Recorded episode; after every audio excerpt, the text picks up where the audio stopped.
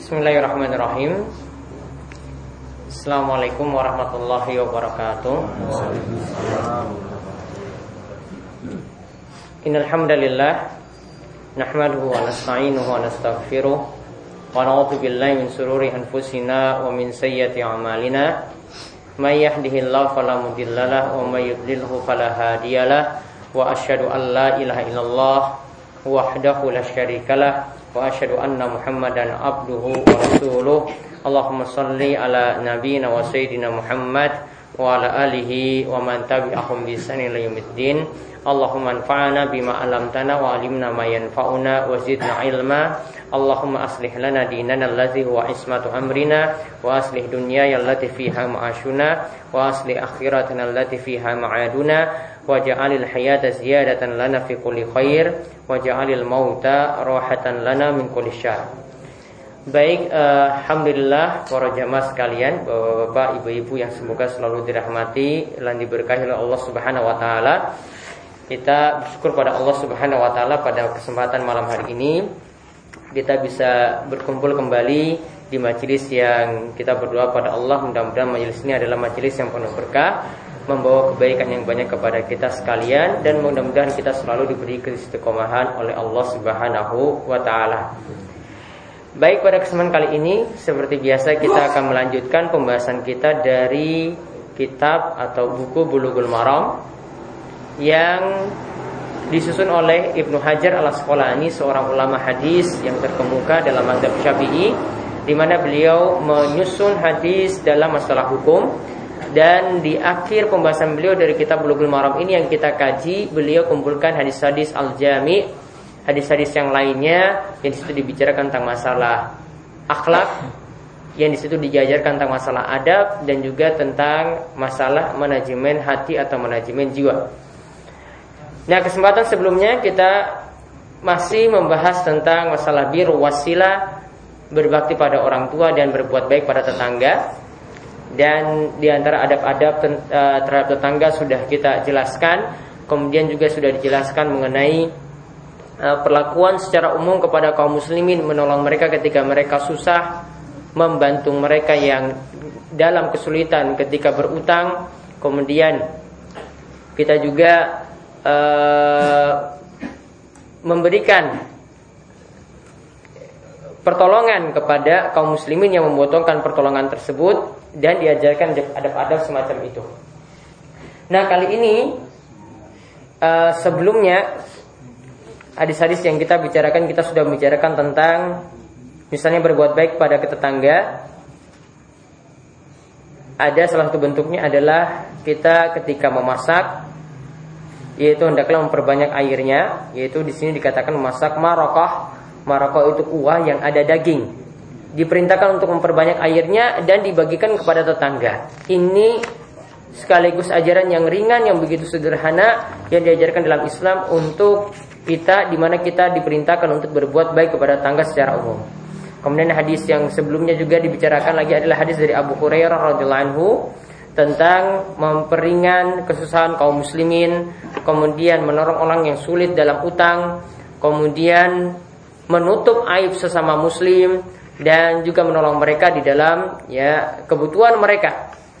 Ini juga yang kita sudah bahas di dalam hadis Abu Hurairah. Kemudian hadis Abu Mas'ud yang kita bahas terakhir yaitu tentang memberi petunjuk kepada orang lain dalam kebaikan maka setiap orang yang mendakwakan kebaikan pada orang lain falahu mislu ajri fa'ilihi. Maka dia akan mendapatkan pahala dari orang yang mengikuti ajarannya tersebut.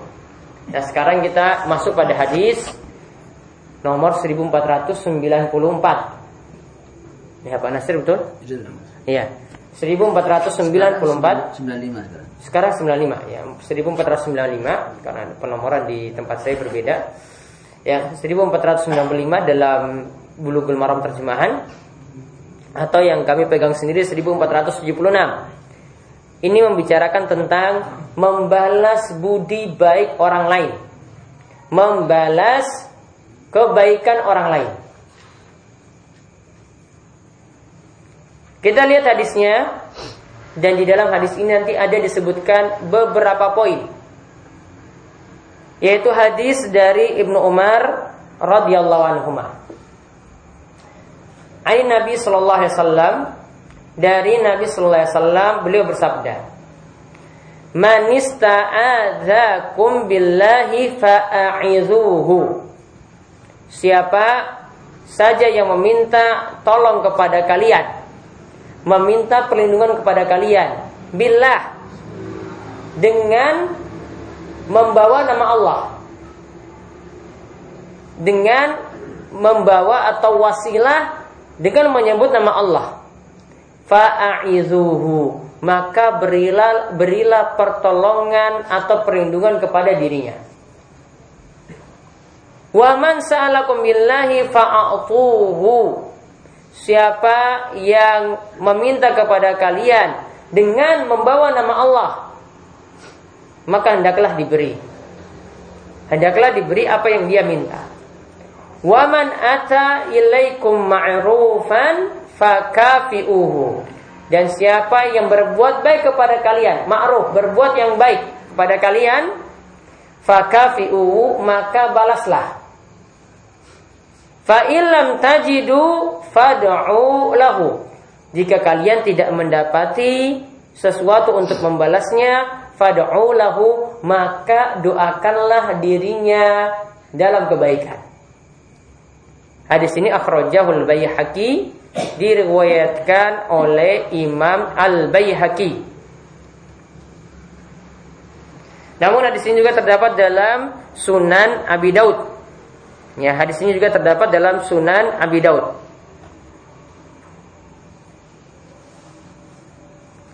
Intinya dari hadis ini kita bisa ambil beberapa pelajaran, namun sebelumnya kita lihat beberapa kosakata penting di sini Tadi dikatakan manista'adzakum billah. Siapa yang minta tolong kepada kalian dengan membawa nama Allah, meminta perlindungan. Asta'i eh, isti'adzakum manista'adzakum maksudnya meminta perlindungan. Yang dimaksudkan di sini kalau ada seseorang yang ingin disakiti oleh orang lain kemudian minta tolong pada tetangganya atau minta tolong pada temannya.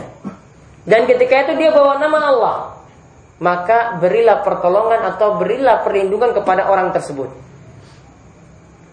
Kemudian waman salakum billah Siapa yang meminta tolong kepada kalian billah dengan membawa nama Allah. Termasuk waman sa'alakum di sini juga bisa berarti dia meminta ya meminta sesuatu yang di sini para ulama katakan suatu yang besar atau suatu yang kecil. Dalam urusan dunia bisa jadi juga dalam urusan agama. Atau meminta suatu ilmu. Maka kata Nabi SAW fa'atuhu. Maka berikanlah yang dia minta tersebut. Karena dia membawa nama Allah. Maka dua hal di sini yang Nabi Shallallahu Alaihi Wasallam sampaikan, ya, Nabi SAW itu sampaikan dalam dua hadis di awal ini. Ini bagi orang yang meminta perlindungan yang pertama, kemudian orang yang meminta sesuatu kepada kita. Bisa jadi ngemis. Kemudian dia ketika mengemis itu ya, misalnya membawa nama Allah ketika itu. Ya demi Allah saya tidak punya apa-apa. Demi Allah saya dalam keadaan susah. Demi Allah keluarga saya itu dalam keadaan sakit. Walaupun kita tidak tahu keadaan aslinya, namun karena dia membawa nama Allah. Ingat ya, karena dia membawa nama Allah. Nah, akibat dia membawa nama inilah yang membuat kita mengagungkan apa yang dia minta. Ini disebutkan dalam uh, penjelasan Syekh Muhammad At-Tamimi ketika membahas di dalam kitabnya kitab Tauhid. Beliau menyebutkan suatu bab seperti ini yaitu jika ada yang meminta sesuatu kepada kalian dengan membawa nama Allah, maka penuhilah permintaan tersebut. Misalnya saja, ya selama kita tidak tahu aslinya. Kalau ketahuannya tidak boleh seperti ini. Misalnya ada pedagang menawarkan barang dagangannya. Dia mengatakan bahwasanya ini barang ini saya jamin paling murah di pasar ini demi Allah. Yang dia sumpah nih, Ya pakai sumpah demi Allah. Ini barang yang paling murah di pasar ini. Maka karena dia sudah bawa nama Allah, kita menerima perkataannya karena nama Allah yang disebut di situ. Namun sini para ulama jelaskan kalau memang terbukti atau memang dari orang-orang itu berkata orang ini biasanya bohong. Maka meskipun pakai nama Allah tidak perlu di ya diperhatikan perkataannya tersebut. Namun kalau kita tidak tahu apakah benar atau tidak apa yang dia katakan, pokoknya diterima. Sama seperti di sini ada yang meminta tolong, meminta perlindungan. Ada yang mau nyakiti dia. Dia bawa nama Allah ketika itu Demi Allah saya dalam keadaan susah Aku minta perlindungan kepadamu dengan nama Allah Maka berilah perlindungan ketika itu Jika ada yang meminta tolong kepadamu dengan nama Allah juga Maka berilah apa yang dia minta ketika itu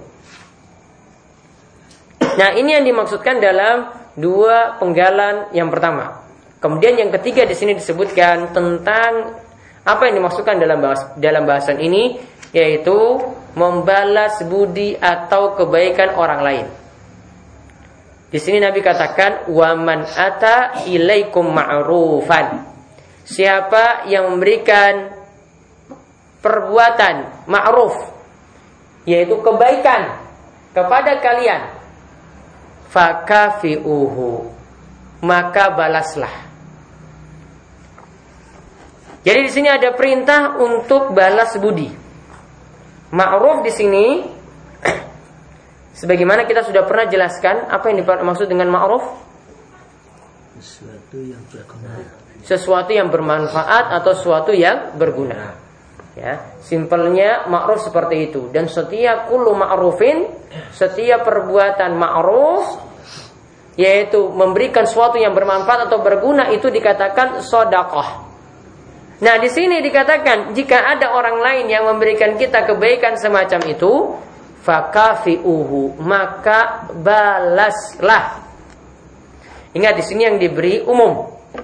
Ya, segala bentuk perbuatan baik dalam masalah din, agama. Ada yang mengajarkan ikro sejak kecil misalnya. Walaupun cuma mengajarkan yang simpel ikro sampai kita bisa baca Al-Quran. Suatu bentuk kebaikan. Bahkan seperti itu dulu itu tidak pakai bayar-bayar. Ya, ketika ada yang mengajarkan Al-Qur'an kepada kita tuh nggak pakai bayar. Cuma murni ikhlas, ya. Dia ingin cari pahala saja. Maka seperti itu balaslah. Begitu juga yang ingin atau yang telah memberikan kita kebaikan dalam masalah dunia juga sama. Di sini menyangkut juga orang yang mengajarkan kita yang simpel saja, bisa kita itu baca tulis ketika kecil. Ya, kadang kita kan eh, melupakan seperti itu kan. Ada yang bisa mengajarkan kita sampai bisa baca. Sampai saat ini kita pun bisa baca dengan benar. Ada yang bisa mengajarkan kita, seorang guru yang mengajarkan kita bisa menulis. Maka seperti itu ini juga diperintahkan di sini. Ya, siapa yang berbuat ma'ruf, berbuat baik kepada kalian. Atau dalam hal-hal yang lainnya yang lebih daripada itu sampai saat ini dia memberikannya atau bahkan yang lebih daripada itu adalah budi dan jasa baik kedua orang tua kita itu lebih daripada segalanya kalau tadi cuma sementara waktu namun orang tua selalu memberikan kebaikan sampai saat ini sampai pun ya ketika kita sudah jadi orang yang sukses misalnya mereka pun selalu mendoakan kebaikan kepada kita. Itu pun adalah suatu kebaikan yang diberikan kepada kita. Maka Nabi SAW katakan apa tadi? Fakafi'uhu. Maka balaslah kebaikan tersebut. Balaslah di sini apa? Bisa jadi balas dengan yang lebih baik bisa jadi yang semisal bisa jadi balas yang lebih baik bisa jadi balasnya itu semisal ya misalnya yang semisal kemarin saya diberikan hadiah ya ada yang berikan hadiah kepada kita misalnya sebuah buku. Kemudian ingin balas bagaimana? Diberikan lagi yang semisal itu atau dibalas dengan yang lebih baik daripada itu. Fakafiu maka balaslah. Nah di sini Nabi SAW katakan selanjutnya bisa jadi budi baik tersebut itu sangat-sangat sulit untuk dibalas. Kemudian bagaimana kita bisa membalasnya? Maka kata Nabi SAW, fa illam tajidu jika kalian tidak mendapati sesuatu untuk membalasnya ya tidak mendapati sesuatu untuk membalasnya maka kata Nabi SAW dari sesuatu apa pun tidak bisa digunakan untuk membalasnya maka kata Nabi fad'u lahu Maka kata Nabi SAW, doakanlah kebaikan untuknya. Kata para ulama maksudnya, sungguh-sungguhlah dalam berdoa untuk kebaikan dirinya. Dan di sini kalau kita lihat kalimat ini konteksnya Doanya di sini bukan nanti satu minggu lagi, dua minggu lagi atau sebulan lagi bukan. Di sini para ulama terangkan fad'ulahu maka seketika itu juga doakan kebaikan untuknya. Seketika itu juga ya doakan kebaikan untuknya. Maka intinya di sini ada doa yang diberikan ketika kebaikan tersebut tidak bisa dibalas. Dan ada dalam riwayat lain disebutkan ya, ketika ingin membalas budi baik seperti itu, cukup dengan mengucapkan jazakallah khairan. Cukup dengan mengucapkan jazakallah khairan. Dan ini ada hadisnya. Balasan seperti ini ada hadisnya. Kalau kita ingin membalas budinya, maka cukup mengucapkan jazakallah khairan. Itu sudah mencukupi. Lihat hadisnya disebutkan oleh Nabi SAW dari Usama bin Zaid. Ia berkata Rasulullah SAW pernah bersabda, Man su'ni'a ilaihi ma'ruf. Siapa yang diberikan kebaikan oleh orang lain.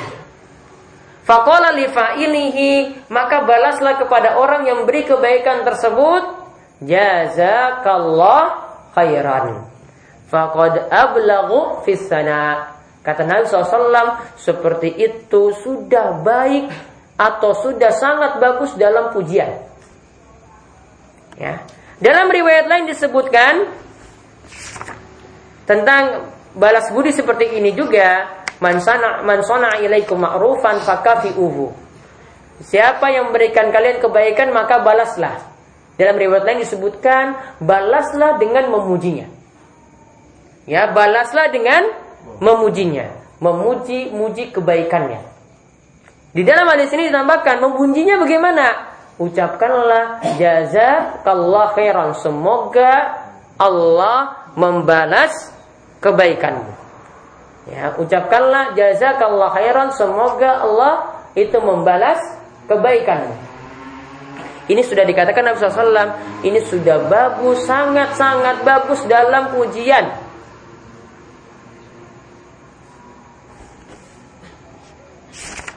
Di sini kata Nabi SAW, doanya itu sampai kapan? Di dalam riwayatnya disebutkan hatta tarau qad kafatumuhu. Sampai engkau melihat, maksudnya sampai engkau alimu, sampai engkau yakin seperti itu sudah dibalas. Ya, kebaikannya itu sudah di, dibalas. Kalau belum yakin berarti doakan terus. Ya, kalau belum yakin berarti doakan terus. Ya, Siapa yang berbuat kebaikan seperti itu maka doakanlah dia. Sampai kapan doakan? Ya, dalam riwayat lain ditambahkan hatta tarau qad Sampai engkau yakin sudah membalasnya. Coba lihat untuk budi baik orang tua kita. Ya, kalau kita belum yakin itu bisa membalasnya, ya memang sangat sulit untuk dibalas. Wong sampai Nabi SAW menyebutkan jika ada orang tua yang itu jadi seorang budak, anaknya memerdekakannya saja, itu belum bisa dikatakan membalas. Jika ada orang tua, ya, ini contoh saja, dan ini tidak mungkin ada di dunia nyata. Namun Nabi SAW sebutkan contoh, misalnya yang paling parah, ada seorang tua yang jadi seorang budak. Lalu anaknya membelinya, anaknya beli budak tadi. Kemudian memerdekakannya, ini pun belum dikatakan membalas. Maka pernah juga Ibnu Umar radhiyallahu anhu itu melihat seseorang yang keliling Ka'bah. Ibnu Umar radhiyallahu anhu itu melihat seorang yang keliling Ka'bah. Ini disebutkan oleh Imam Bukhari riwayat ini dalam kitabnya Adabul Mufrad. Keliling Ka'bah mikul ibunya keliling Ka'bah sebanyak tujuh kali. Ya, keliling Ka'bah sebanyak tujuh kali. Kemudian sudah rampung selesai dia mengampiri Ibnu Umar kemudian tanya, "Wahai Ibnu Umar, apakah seperti ini saya gendong ibuku ini keliling Ka'bah sebanyak tujuh kali ini sudah dikatakan aku membalas budinya?" Maka Ibnu Umar menjawab, "Ingat ya keliling Ka'bah itu taruhlah satu kali putaran itu dia ambil putaran yang paling jauh misalnya, ya putaran yang paling jauh 11 menit. Hah? 11 menit. 11 menit? Berapa kilo? Berapa kilo kira-kira satu ini? Belum sampai satu kilo kan? Itu panjang empat kali persegi itu, empat meter persegi. Hmm. Berarti? Kalau orangnya banyak, ya banyak, lama. Ya lama. Ya taruhlah totalnya itu bisa jadi 3 kilo. Ya, totalnya semua untuk tujuh paling dekat ya, paling dekat. Ini sambil gendong ibunya. Dia mengampiri Ibnu Umar, kemudian tanya pada Ibnu Umar, apakah seperti ini saya sudah membalas ya jasa atau budi baik ibuku? Maka Ibnu Umar itu mengatakan, satu hela nafasnya saja ketika melahirkan itu belum bisa dibalas. Satu tarikan nafas. Ya, satu tarikan nafas ketika melahirkan. Melahirkanmu itu saja belum bisa kamu balas. Padahal kamu sudah keliling tujuh kali tadi sambil menggendong ibumu. Ini sambil menggendong. Ya. Itu dikatakan belum bisa membalasnya. Maka kalau seperti ini sulit dibalas bagaimana? Ya terus doakan, terus doakan, terus doakan sampai yakin sudah terbalas. Ya kalau belum yakin ya doakan terus berarti tiap hari harus doakan kedua orang tua kita.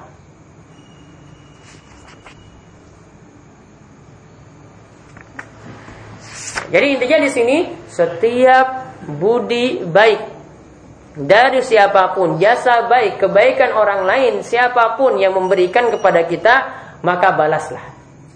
Balasannya Nabi SAW intinya kita rinci jadi tiga. Balasan budi baik orang lain ada tiga. Yang pertama, balas dengan yang semisal atau yang lebih baik. Seperti apa yang dia beri. Balas dengan yang semisal atau yang lebih baik seperti apa yang dia beri. Balas dengan yang semisal atau yang lebih baik.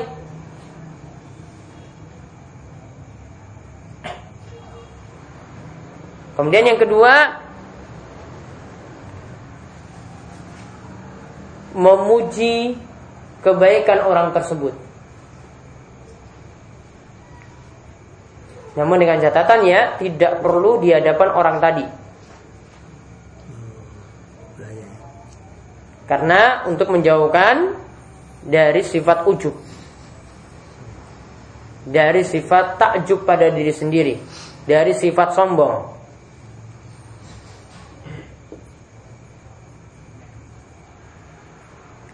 Untuk poin yang kedua ini perlu diperhatikan ada pelajaran penting yang lainnya Kenapa para ulama itu tidak membolehkan kita untuk ngalap berkah dengan orang soleh? Ya, ini ada pelajaran penting dari sini. Ngalap berkah dengan orang soleh. Tahu di tengah-tengah kita sebagian orang itu masih punya keyakinan ya. Jadi ada yang biasanya Pak Kiainya atau ulamanya atau orang soleh itu datang ketika itu terserah situ dia mau mengisi pengajian atau apa kemudian digawe makanan satu nampan besar.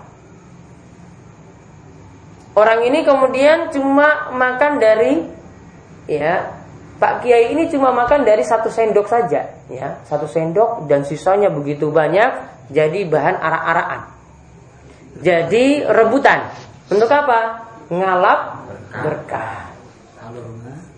Ya, untuk ngalap berkah. Minumnya juga demikian minumnya dikasih satu wadah besar, ya, minumnya cuma sedikit. Kemudian setelah itu jadi rebutan lagi. Bekas minumnya tadi. Tujuannya juga tadi apa? Ngalap berkah. Ngalap berkah dalam bahasa Arab itu disebut dengan tabarruk. Ya, disebut dengan apa? Tabarruk. Itu kalau kita terjemahkan dengan tolabul barokah, ngalap berkah. Ya namanya berkah itu berarti zi, uh, berarti ziyadatul khair wa nama'uhu. Tambahnya kebaikan dan berkembangnya kebaikan. Artinya kita nyari kebaikan. Namun untuk nyari kebaikan seperti ini, para ulama katakan ngalap berkah yang boleh itu cuma dua. Ngalap berkah yang boleh itu cuma dua. Yang pertama, yang ada bukti dari dalil Al-Quran dan hadis. Yang pertama, yang ada bukti dari da dalil.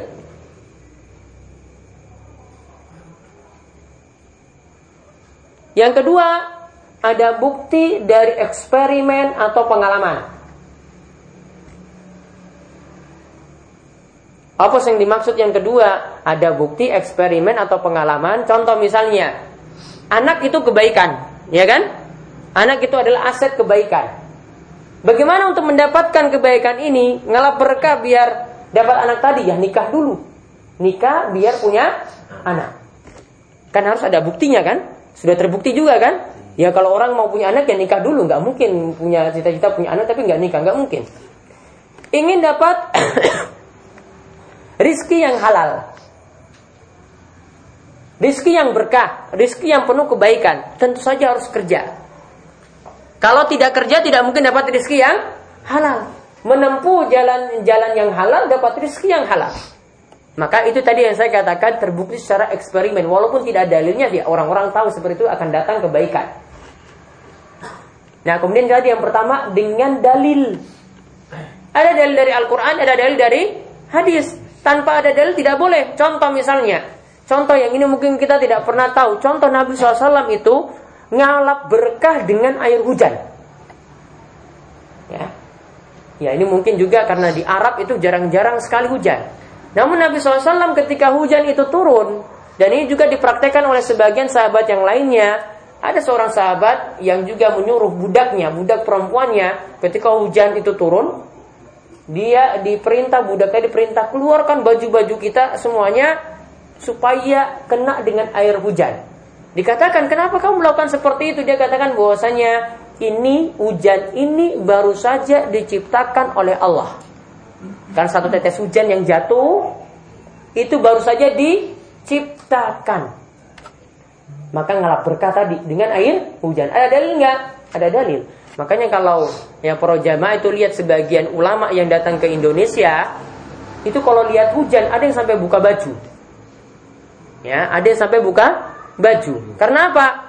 Karena sana nggak pernah ada seperti itu dan baru dapat pertama kali senangnya bukan main.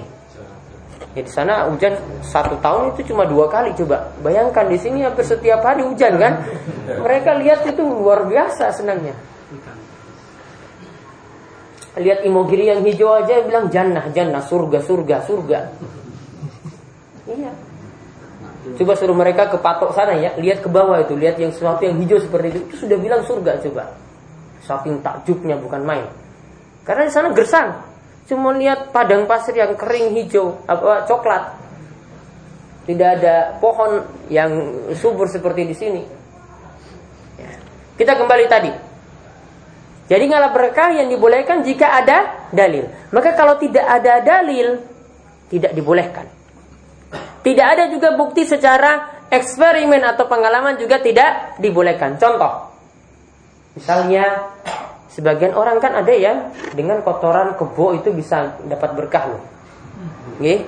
Iya toh? Dengan kotoran kebo bisa dapat berkah. Ya. Ketika kebonya itu diarak, ya, ketika buang kotoran di situ, ada yang dapat dikumpulkan, disimpan di lemari coba. Nah, sekarang pakai tadi. Apakah ini termasuk ngalah berkah yang boleh? Ada dalil? Ada yang katakan eh, nih di dalil dalam Al-Qur'an atau hadis yang katakan kotoran kebo itu bawa berkah bisa lariskan dagangan, ya, bisa uh, melunaskan utang dan dapatkan kebaikan yang lainnya ada. Ada bapak pernah ketemukan dalil seperti itu? Kotoran kebul. Dalilnya mengatakan persis seperti itu tidak ada. Hadis tidak ada yang mengatakan demikian. Ada eksperimen seperti itu ada di UGM atau mana gitu teliti. Kalau ini disimpan, itu bisa buat laris dagangan usaha jadi lancar. Ada yang pernah neliti seperti itu?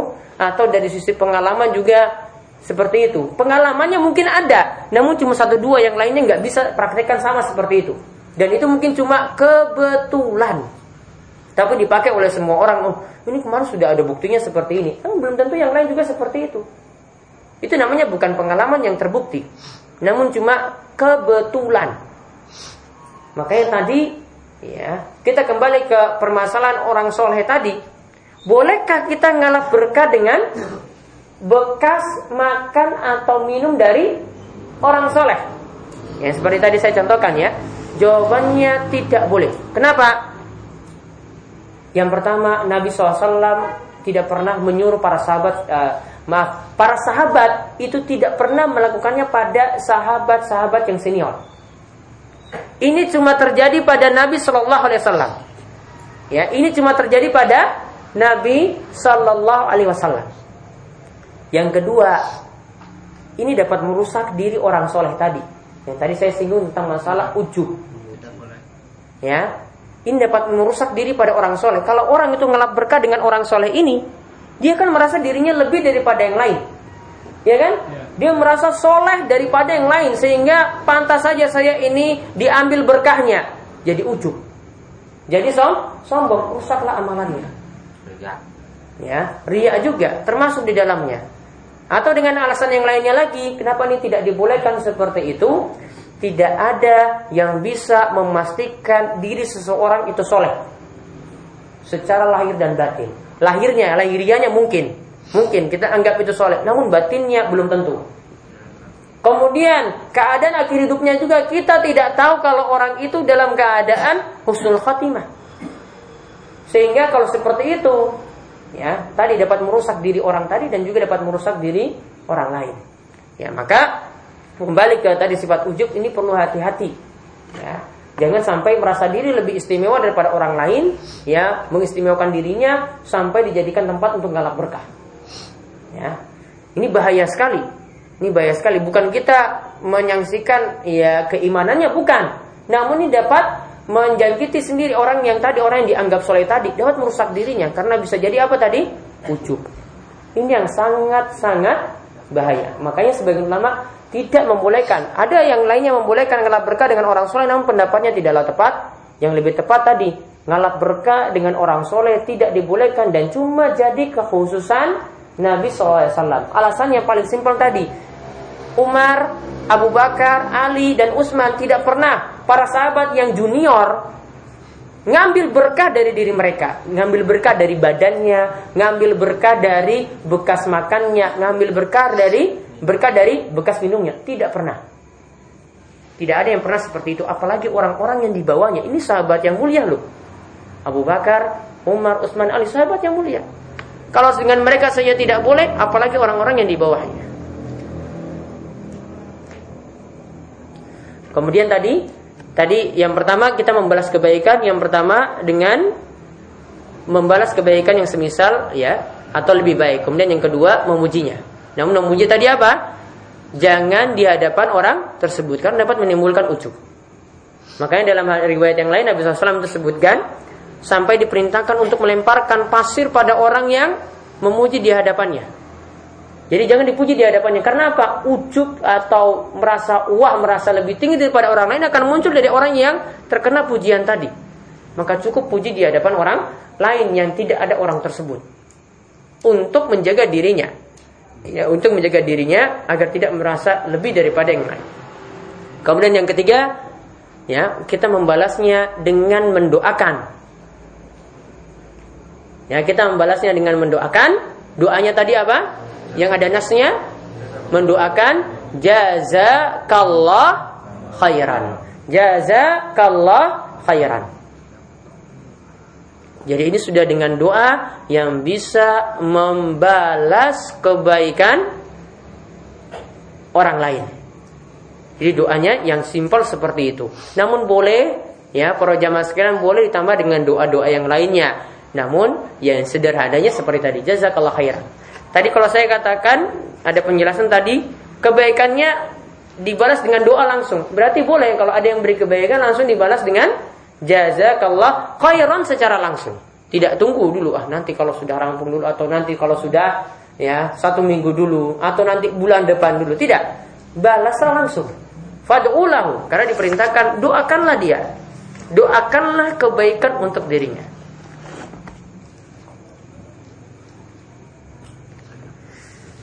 Nah itu pembahasan kita dalam bab al-bir wasilah sudah rampung. Sekarang kita lihat pembahasan yang baru tentang masalah zuhud dan warak. Tentang masalah zuhud dan warak. Sekarang saya baru kasih mukaddimahnya saja, pengantarnya. Nanti pertemuan berikut baru kita bahas hadisnya.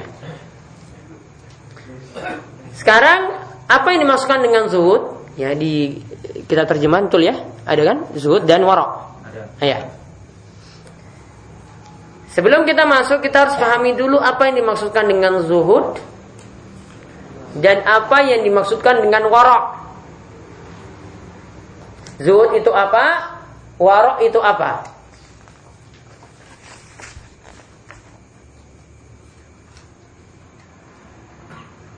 Saya, saya sebutkan kesimpulannya saja ya dari perkataan para ulama yang ada. Zuhud itu artinya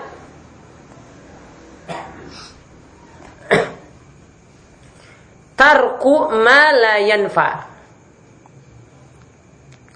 Meninggalkan sesuatu yang tidak bermanfaat untuknya di akhirat. Meninggalkan sesuatu yang tidak bermanfaat untuknya di akhirat.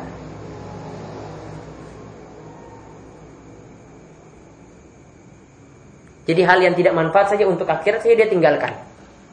Sedangkan warok, warok yaitu meninggalkan sesuatu yang membahayakannya di akhirat.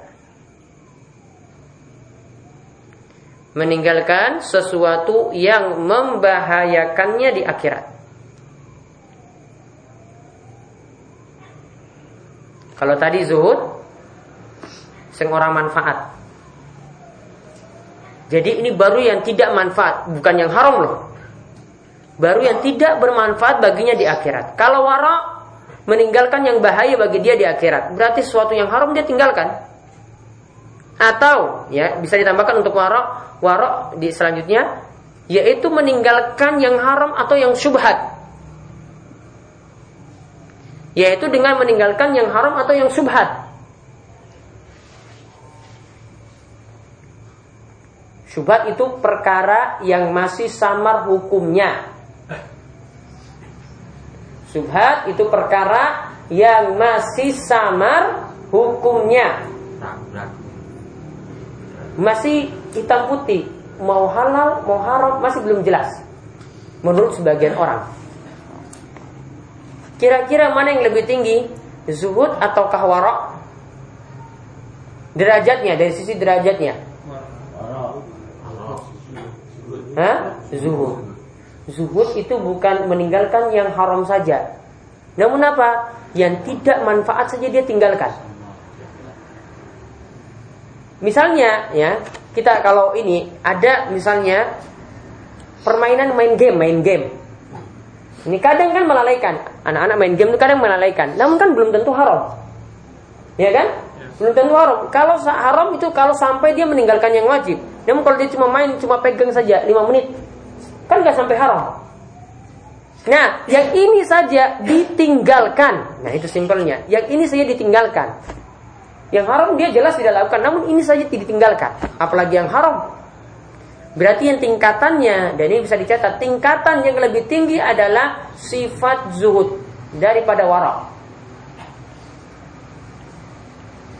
Tingkatan yang lebih tinggi adalah sifat zuhud daripada wara.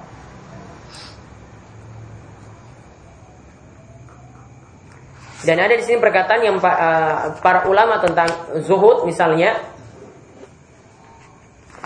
Ini ada perkataan yang bagus dari Imam Ahmad. Beliau katakan tentang zuhud dan ini lihat perkataan ini baik-baik dari Imam Ahmad. Zuhud itu bukan berarti kere atau miskin. Ya, Jadi dicatat bulat-bulat ya. Zuhud itu bukan berarti miskin. Imam Ahmad mengatakan, lihat. Imam Ahmad ketika itu ditanya tentang seseorang, bagaimana kalau dia punya als dinar, punya seribu dinar. Dia punya seribu dinar. Untuk zakat, zakat, uh, zakat emas itu 20 dinar. 20 dinar kalau dirupiahkan itu sudah 50 juta. 20 dinar itu kalau dirupiahkan 50 juta. Nah sekarang kalau 1000 dinar berarti tinggal dikalikan 50 kan? Nah berarti 50 juta kalikan 50 berapa? 50 juta dikalikan 50 dua setengah miliar Berarti ada orang yang punya dua setengah miliar. Ditanya pada Imam Ahmad, wah Imam Ahmad, bagaimana kalau orang itu punya dua setengah miliar? Hal yakunu zahidan. Apakah dia disebut orang yang zuhud? Maka Imam Ahmad mengatakan, ya, enam. Bisa saja dia disebut orang yang zuhud. Ala syaritatin alla yafrahu iza zadat wala yahzan iza naqasat. Bisa saja dia disebut dengan orang yang zuhud dengan syarat dia tidaklah bangga jika hartanya itu bertambah. Walayazan dan tidaklah sedih jika hartanya itu berkurang. Jadi kalau nambah ya biasa-biasa saja, kalau berkurang ya juga ngapain sedih. Itu namanya orang yang zuhud. Kata Imam Ahmad seperti itu. Jadi ada beberapa perkataan yang para ulama sebutkan untuk menggambarkan orang yang zuhud. Jadi intinya kalau dari perkataan Imam Ahmad, ya orang yang zuhud itu bukan berarti pakai pakaian yang biasa-biasa saja, pakai pakaian yang yang terlihat kere, pakai celana yang mungkin terlihat tidak bersih, ya, pak, mungkin dengan istrinya juga dia istrinya harus pakaiannya itu kusut, tidak pernah terurus, ya, ambune yo ambu kecut, ya, tidak seperti itu. Zuhud bukanlah demikian. Zuhud itu cuma masalah hati. Yaitu seseorang lebih memprioritaskan akhirat daripada dunianya. Intinya seperti itu simpelnya. Ya, tidak ada patokannya dengan masalah harta. Dia tadi permisalan yang simpel dari Imam Ahmad. Imam Ahmad cuma mengatakan tadi apa? Ya kalau dia punya harta banyak seperti itu, kalau tambah bertambah, ya dia tidak pernah sombong. Kalau berkurang juga tidak pernah bersedih. Itu namanya orang yang zuhud. Coba harta dua setengah miliar. Berarti orang yang terkaya di dunia itu bisa jadi orang yang zuhud. Di sini ada nggak ya? Hah? Di sini ada. Ya, Pak, Pak Nasir mungkin.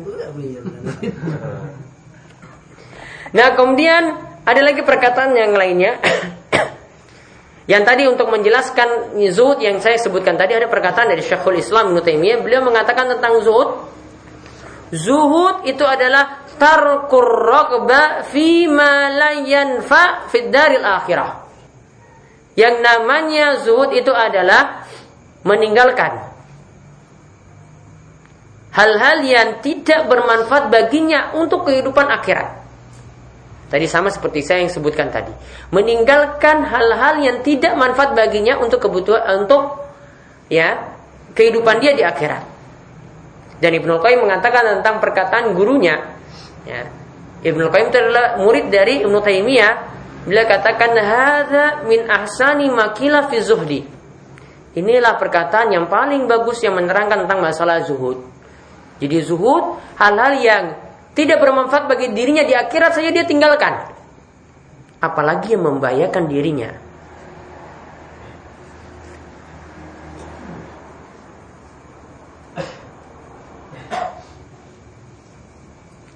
Adapun waro tadi waro itu para ulama itu misalkan ya nanti kita akan lihat pada hadis yang pertama nanti dari An-Nu'man bin Bashir.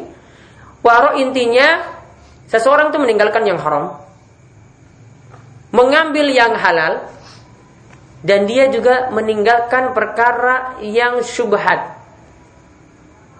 Syubhat itu apa? Perkara yang masih putihnya belum jelas. Dan ini, ya lihat, ini cuma diketahui kejelasannya oleh orang yang berilmu. Kadang dalam suatu masalah hukum itu masalahnya tidak jelas. Ya, kadang dalam suatu masalah hukum tidak jelas. Ini halal ataukah ini haram? Kok ada dalil yang nyatakan ini halal, kok ada dalil yang nyatakan ini haram? Maka kadang para ulama simpulkan satu pihak yang mengambil dalil yang halal menghalalkannya. Ada satu pihak yang mengambil dalil yang mengharamkannya, ya dia akhirnya menghukumi haram. Yang lainnya bingung, wah ini kok katakan halal, ini kok katakan haram. Berarti bagi orang ini jadi subhat. Belum tentu bagi ulama tadi yang memilih halal, belum tentu subhat. Wong dalilnya jelas bagi dia. Yang memilih haram belum tentu juga menjadi subhat bagi dirinya. Wong dia milihnya itu jelas. Namun orang yang pandang dari sisi lain, wah dilihat bingung. Wah ini halal, apa ini haram? Maka itulah yang disebut dengan syub, syubhat. Ya, masih samar-samar. Nah ini nanti insya Allah akan kita bahas pada pertemuan berikutnya Kapan kita menyikapi atau bagaimanakah kita menyikapi perkara-perkara syubhat Nanti kita akan bahas dalam hadis An-Nu'man bin Bashir Dan nanti akan dijelaskan, Nabi akan jelaskan Halal itu jelas, haram itu jelas Dan yang di antara yang halal dan haram masih abu-abu Yaitu ada perkara yang disebut perkara syubhat Ya insya Allah akan kita bahas pada hadis yang pertama besok ada pertanyaan?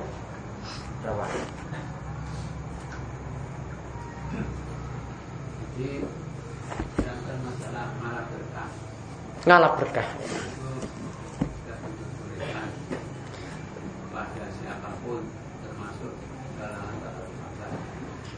Sesama sahabat tidak ini cuma dibolehkan. Ini yang tadi ngalap berkah dari zat atau bekas orang soleh ya itu tidak dibolehkan kecuali pada Nabi. Namun malah berkah yang lain ada yang dibolehkan seperti tadi kalau ada dalilnya. Terutama malah berkah pada Nabi itu contohnya apa? Contohnya Nabi SAW dulu para sahabat ngalap berkah dari bekas wudhunya. Nabi SAW wudhu bekasnya ditampung. Ada yang ngalap berkah dari keringat Nabi SAW. Ada yang ngalap berkah lagi dari rambut Nabi SAW yang jatuh. Ada yang simpan bertahun-tahun ya ada yang simpan bertahun-tahun cuma dari bekas rambutnya. Nah, ini dari benda-benda atau dari tubuh Nabi Shallallahu Alaihi Wasallam boleh diambil berkahnya karena tubuh beliau adalah tubuh yang mulia. Jadi ada dalilnya seperti itu. Ada lagi yang lain? Ada pak. Okay.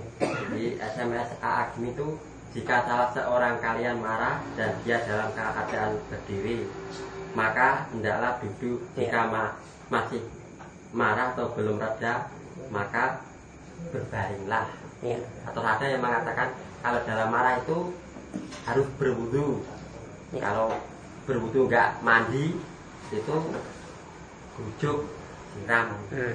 anu terima kasih ya. coba jelaskan intinya perkataan yang awal-awal tadi itu hadis Nabi ya, ya jadi Nabi SAW perintahkan kalau orang itu marah dalam keadaan ber, berdiri, ambil posisi duduk. Karena kalau berdiri itu biasanya emosinya tinggi. Makanya diperintahkan untuk duduk jadi reda. Kalau belum reda lagi, tadi diperintahkan apa? Berbaring. Kalau belum reda lagi, berwudu atau mandi. Nah ini memang ada kalamnya dari Nabi Shallallahu Alaihi Wasallam.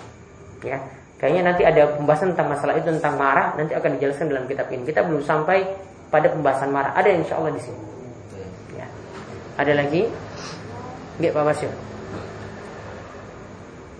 Yang baru kami tanyakan adalah di sini barang siapa yang meminta perlindungan padamu dengan nama Allah berilah dan seterusnya. Ya. Ini yang dimaksud perlindungan karena kamu sendiri mengalami itu dahulu ada orang yang minta supaya doakan Pak gak supaya anak saya ini sembuh. Hmm. Ini pernah kami mengalami. Hmm. Ya, maka hal ini itu Allah memberikan kabul karena Allah, insya hmm. Allah. Nah ini kami sendiri itu di katakan misalnya wah itu dukun itu hmm. boleh minta minta tol minta doa seperti itu ya padahal ini kami mengamalkan ini maksudnya ya ah. karena pernah kami Ya. pakai yang Ya. telah itu nah, Ya. maka ini bagaimana perbuatan kami itu apakah itu benar atau tidak padahal kami tidak mengharapkan orang lain kamu semata-mata berhutang kepada Allah supaya anak ini sembuh pada ini semoga Allah memberikan Oke. Ya. Nah, ini bagaimana Ustaz perbuatan kami yang telah lampau Baik, itu dimasuk dalam pembahasan tawassul. Tawassul itu artinya menjadikan perantara. Ya, ini disebut dengan apa? Tawassul.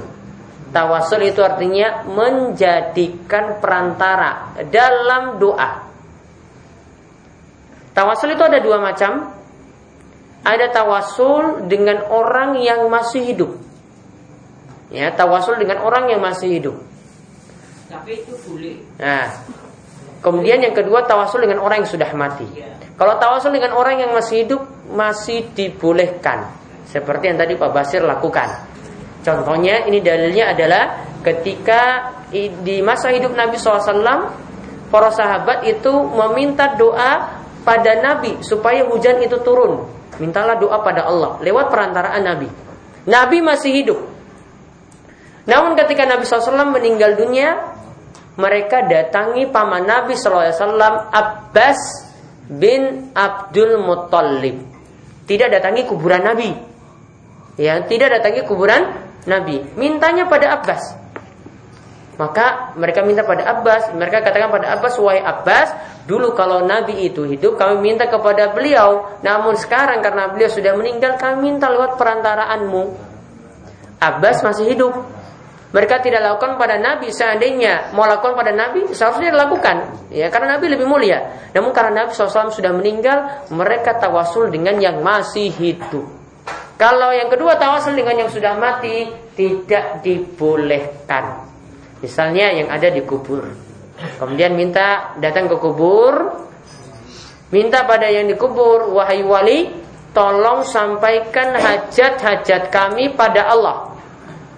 Ini tawasul yang diharamkan dan inilah tawasul yang dilakukan oleh orang-orang musyrik di masa Nabi Shallallahu Alaihi Wasallam. Jadi cuma dibolehkan tawasul dengan orang yang masih hidup. Jadi seperti tadi masih boleh. Ada lagi ya?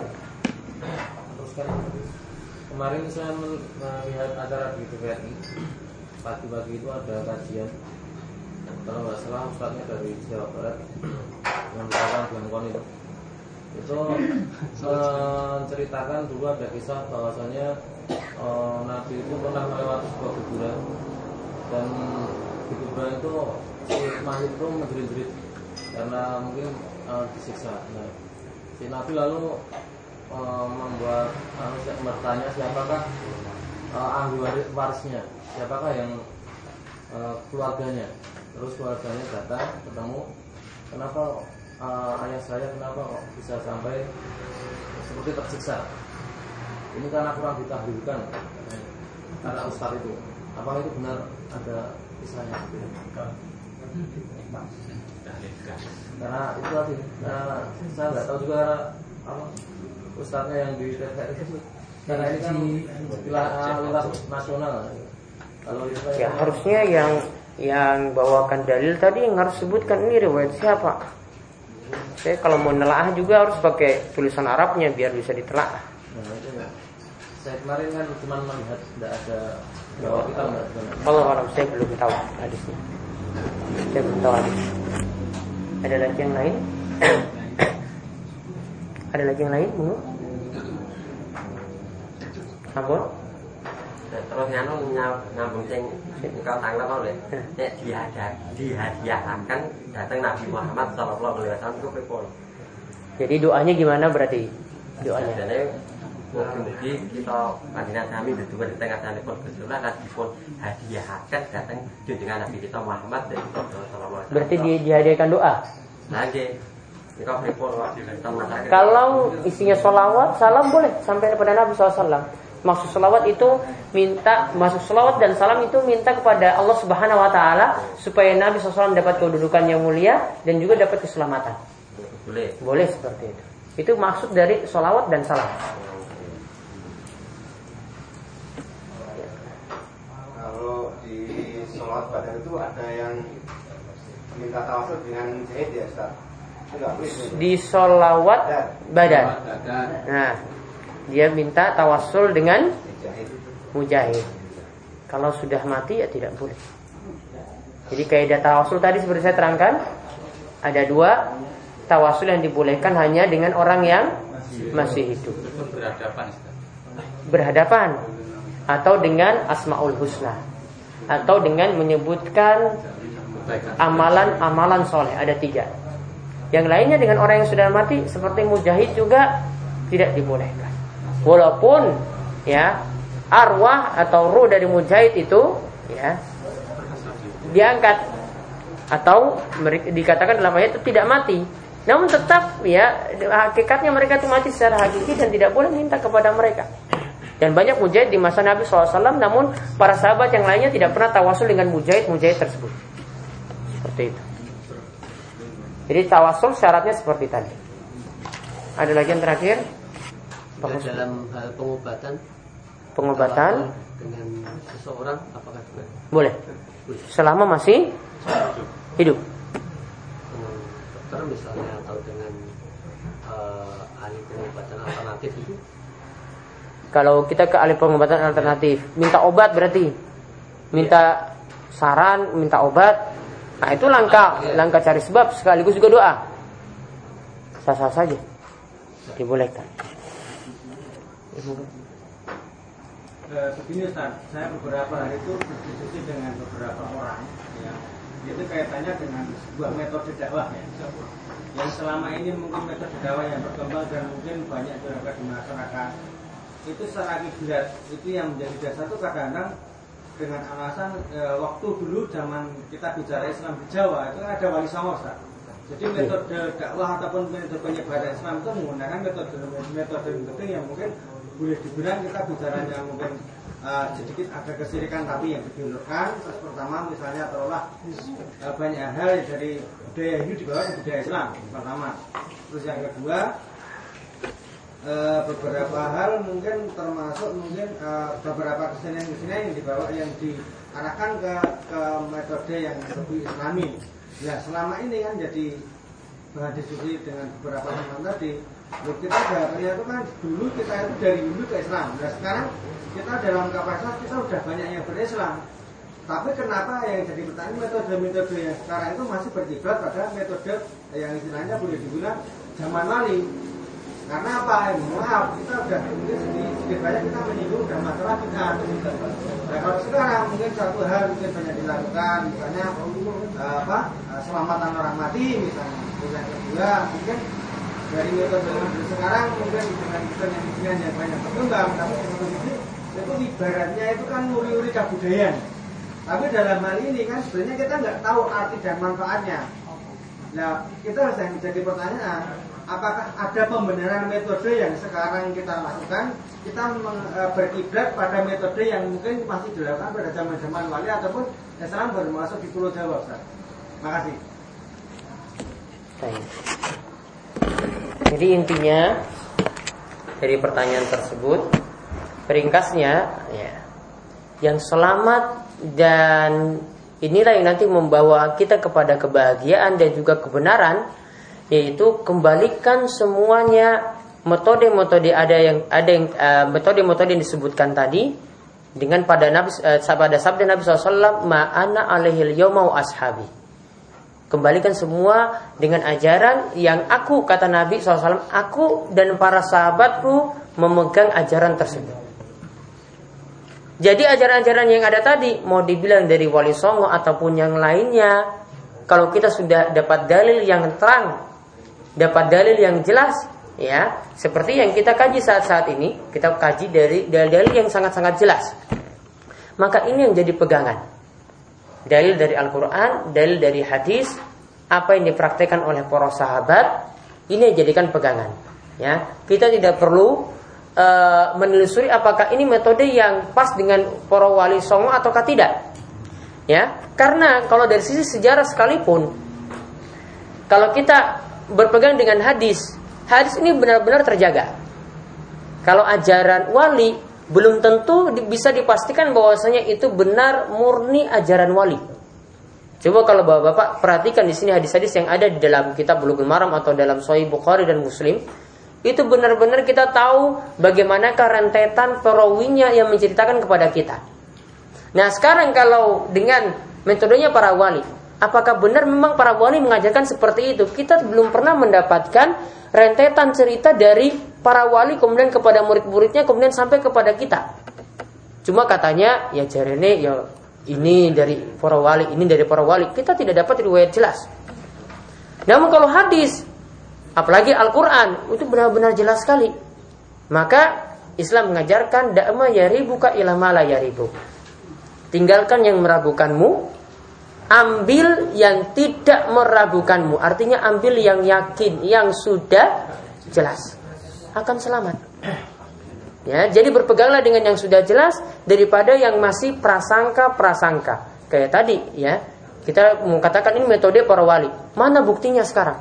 Kalau memang ada rentetan sejarah, mungkin kita bisa ambil. Ya kadang itu cuma dikatakan ini para wali ini seperti ini seperti ini ajarannya, tidak ada metode yang jelas yang sampai kepada kita. Taruhlah itu itu memang ajaran mereka, tetap harus ditimbang-timbang juga dengan Al-Qur'an, ditimbang dengan hadis, ditimbang dengan apa yang diperhatikan oleh para sahabat. Tidak mungkin kita hukumi bahwasanya para wali ini lebih utama daripada ajaran Nabi SAW. Tidak mungkin. Tidak boleh seorang muslim punya prinsip seperti itu. Tetap dia ambil ajaran Nabi daripada orang-orang yang sudahnya. Ya, daripada orang-orang sesudahnya. Nabi SAW saya katakan khairun nasi qarni yang generasi yang terbaik itu adalah yang hidup di masaku. Yaitu aku dan para sahabat yang lainnya. Kemudian sumal lazina yalunahum. Kemudian generasi setelahnya lagi yaitu para tabiin. Mereka orang-orang yang mulia. Mereka lebih pantas diikuti daripada orang-orang yang setelah ini. Nah orang-orang yang setelah ini lebih ya banyak terjadi kerusakan. Apalagi orang yang masih hidup lebih kemungkinan nanti di akhir hidupnya ada kemungkinan di akhir hidupnya tidak selamat. Kita kita katakan ini selamat saat ini ya, berada di atas kebenaran saat ini belum tentu di akhir hidupnya bisa selamat. Maka kata para ulama berpeganglah dengan yang dahulu ada. Dengan orang-orang yang sudah mati, yang sudah meninggalkan kita dan mereka adalah generasi terbaik, itu lebih selamat. Jadi kuncinya di situ. Ambil yang sudah jelas, ambil dengan uh, ajaran dari orang-orang yang sudah selamat dan inilah yang sering kita baca dalam sholat kita. Ihdinas siratal mustaqim. Tunjukkanlah aku ya Allah ke jalan yang lurus. Nah yang lurus ini apa? Yaitu jalan yang dulu Nabi SAW dan para sahabat berada di atasnya. Mereka meniti jalan ini. Nah inilah yang kita ikuti dan inilah jalan yang sudah sangat-sangat jelas. Jadi simpelnya seperti itu. Ya. Ada lagi? paus nih sampun baik itu saja yang kita sampaikan pada pertemuan malam hari ini mudah-mudahan bermanfaat memuji Allah Subhanahu wa taala memberikan kita ilmu yang bermanfaat menunjukkan kita pada amalan soleh memberikan kita keistiqomahan dan juga kita dimudahkan untuk melakukan berbagai macam kebaikan yang lainnya Demikian kita tutup kalian doa kafaratul majlis. Subhanakallahumma wa bihamdika asyhadu an la ilaha illa anta astaghfiruka wa atubu ilaik. Assalamualaikum warahmatullahi wabarakatuh.